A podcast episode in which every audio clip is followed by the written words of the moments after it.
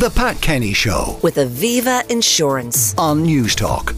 Now, the government has set a target to retrofit 500,000 homes by 2030, but will need highly skilled workers to deliver that. Well, this morning, Minister Simon Harris has announced a record number of participants in retrofitting, upskilling, and reskilling programs so far this year, and he's on the line now. Minister, good morning. Good morning, Pat. So, uh, what sort of numbers are we talking about, and will that be sufficient?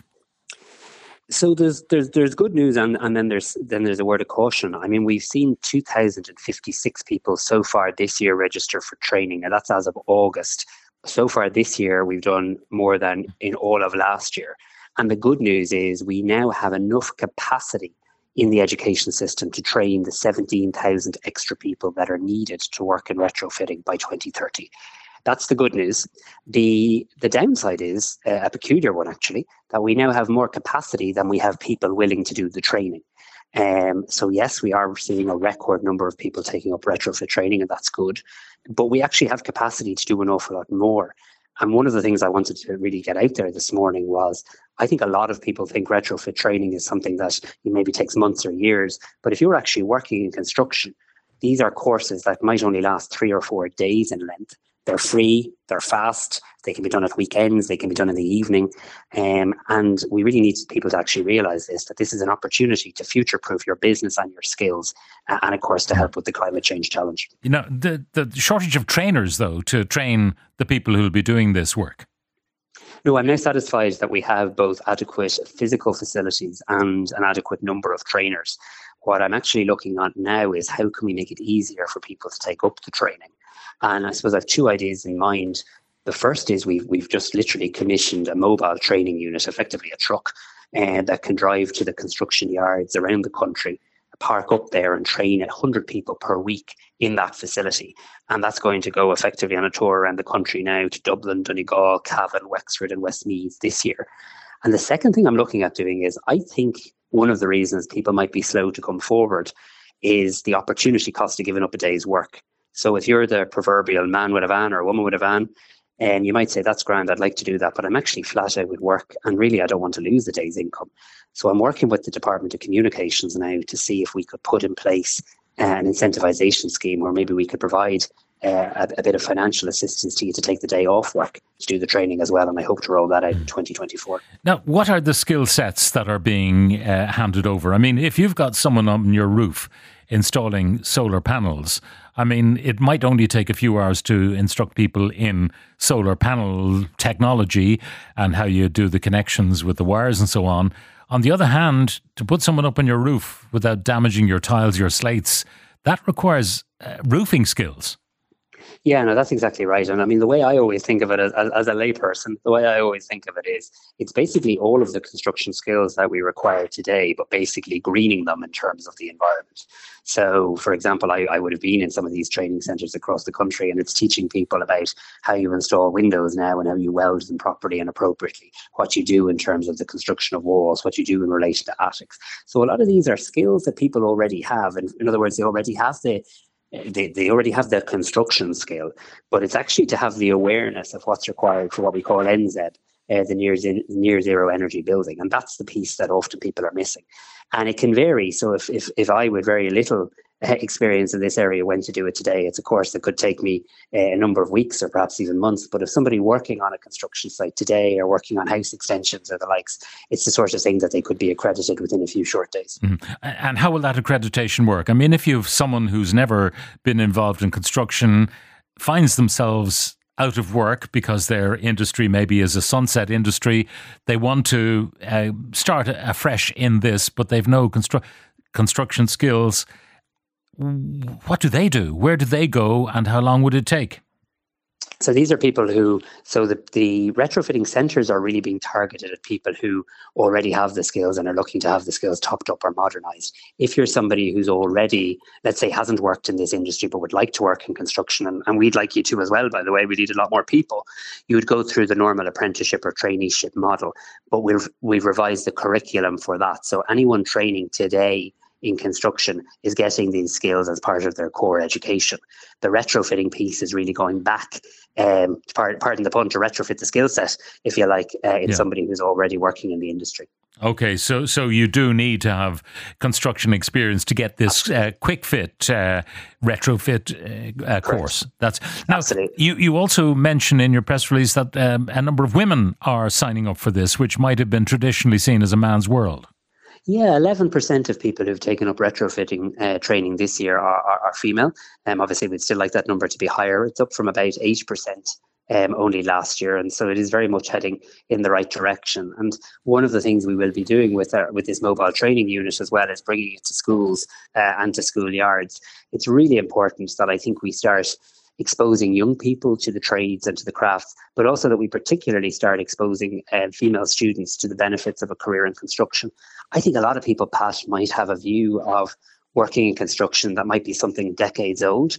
Um, actually, with modern methods of construction, with technology and the likes, a career in construction now is very different to how it might have been perceived in the past. And it's to try and get that message out to young people and their mm. parents as well. Um, the skill set that will be given to people to top up their skills in the retrofit courses, I mean, there are a number of aspects. One is uh, solar paneling, I mentioned, insulation, which we all kind of have a, an innate understanding of, I suppose. But then there are things like heat pumps and, you know, where they would be appropriate and, and where not. And a certain amount of plumbing would be involved in all of this. Yeah, that's right. And I think actually when we talk about things like NZEB, near zero energy buildings, how do we make homes and buildings environmentally um, sustainable and, and, and, and, and less bad for our planet, I think actually people will be quite taken aback by the range of areas and skills that are involved. It's, re- it's really basically every element of the construction process needing to know how to do their job in a way that is environmentally friendly. Now, industry and the Construction Industry Federation have been hugely supportive of this because I think they see this as an opportunity to future proof their business. One, because there's a lot of financial grants now available uh, for people to get their homes retrofitted, so there's no shortage of work and income for people to make. But secondly, I think more and more people are going to want to know when they let a tradesperson into their home or when they ask for a job to be done on their home, do you have these skills? Because people, both from an environmental point of view and from keeping the energy bills down point of view, uh, want, want, I think, their homes mm. now to be built and renovated in a certain way. And will we have accreditation so we can ask someone, show us your qualification? Yes, these are all accredited in the normal way through the through the ETBs, um, as any course would be. So absolutely, these are these are fully accredited courses in the way any part of our mm. third level system would be. You've also been announcing uh, the numbers of people applying for uh, courses outside the CAO, and that that number is likely to increase. I'm very excited about this, and I would have talked to you about this on the show before. We've had this obsession with points in the country. How many points did you get in your leaving cert?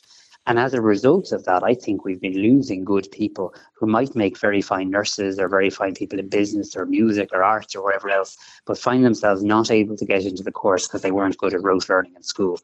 So what we're trying to do now is basically provide an opportunity to do a degree that is not linked to the number of points you got in the leaving cert, but rather is linked to your aptitude, your interest, your passion, your portfolio. Nursing is one I think of in particular. We had seen so many young people starting nursing and further education, maybe doing a post leaving cert course in nursing, not able then to get onto the nursing degree, and then going to the UK. God knows we have enough challenges staffing our own health service without staffing the NHS as well. So we've rolled out 23 degree programs this year, um, and anybody who wants to find out can go to nto.ie. And what I intend to do now is double the number of courses next year. Uh, and this is just it's not it's not replacing the CAO or anything like that, but it's another pathway to get a third level education. Mm. Um, you mentioned health, and you were, of course, Minister for Health. And I was talking to Tony Holohan this morning. Uh, have you read his book yet? Because he does mention you and is critical of you jumping the gun on the cervical check HSE inquiry that you ordered, and of course, it never happened uh, because we had the the, the external investigation. So, firstly, I haven't read the book um, yet, but I, but I but I will. I was hoping to get to the launch last week, but my diary just didn't allow. Look, I know Tony. I think highly of him. I think our country is the better for having Tony Holohan as the chief medical officer. I worked about four doors away from him um, in the Department of Health for, for quite a number of years. But look, ministers make decisions and civil servants give advice. And I made I made decisions in health that I'd revisit now if I was back there on some occasions. But the the decision I'm proud I made of was bringing in external assistance to look at the cervical check program because I would have heard from the women of Ireland and particularly from the incredible late Vicky mm. Phelan and others about the need for that assurance. So, look, nobody agrees on every issue, uh, but I think Tony Holohan uh, did a very good job and I'm very grateful for his service. Uh, I read you some of the comments coming in. Nothing will happen until the SEAI is sorted. Uh, forcing applicants to pay in full and then claim for grants is idiotic because people can't afford to go through that process. Another one, can we make this training open to those on stamp two? Like English language students and those seeking refuge. We have full employment. That's why not enough people are uh, signing up. So quite a few issues there. I mean, firstly, on the SEAI, the wait times, it is true, are quite high. I think it was 26 months to wait for a full retrofit last year. I think that's down to about 19 months this year, but still high. But how do we fix that? We fix that by training more people. I think your listener makes an interesting point about cost. I mean, while there are quite a lot of government grants, taxpayer money grants now available, this is an area I'd like to see us go further on. And I know a lot of people, a lot of my own constituents in Wicklow make the point to me that if they could do it in phases, um, rather than having to pay out a very large lump sum amount and then get the money back after, they'd be more likely to do it. So I hope we can make more progress in that.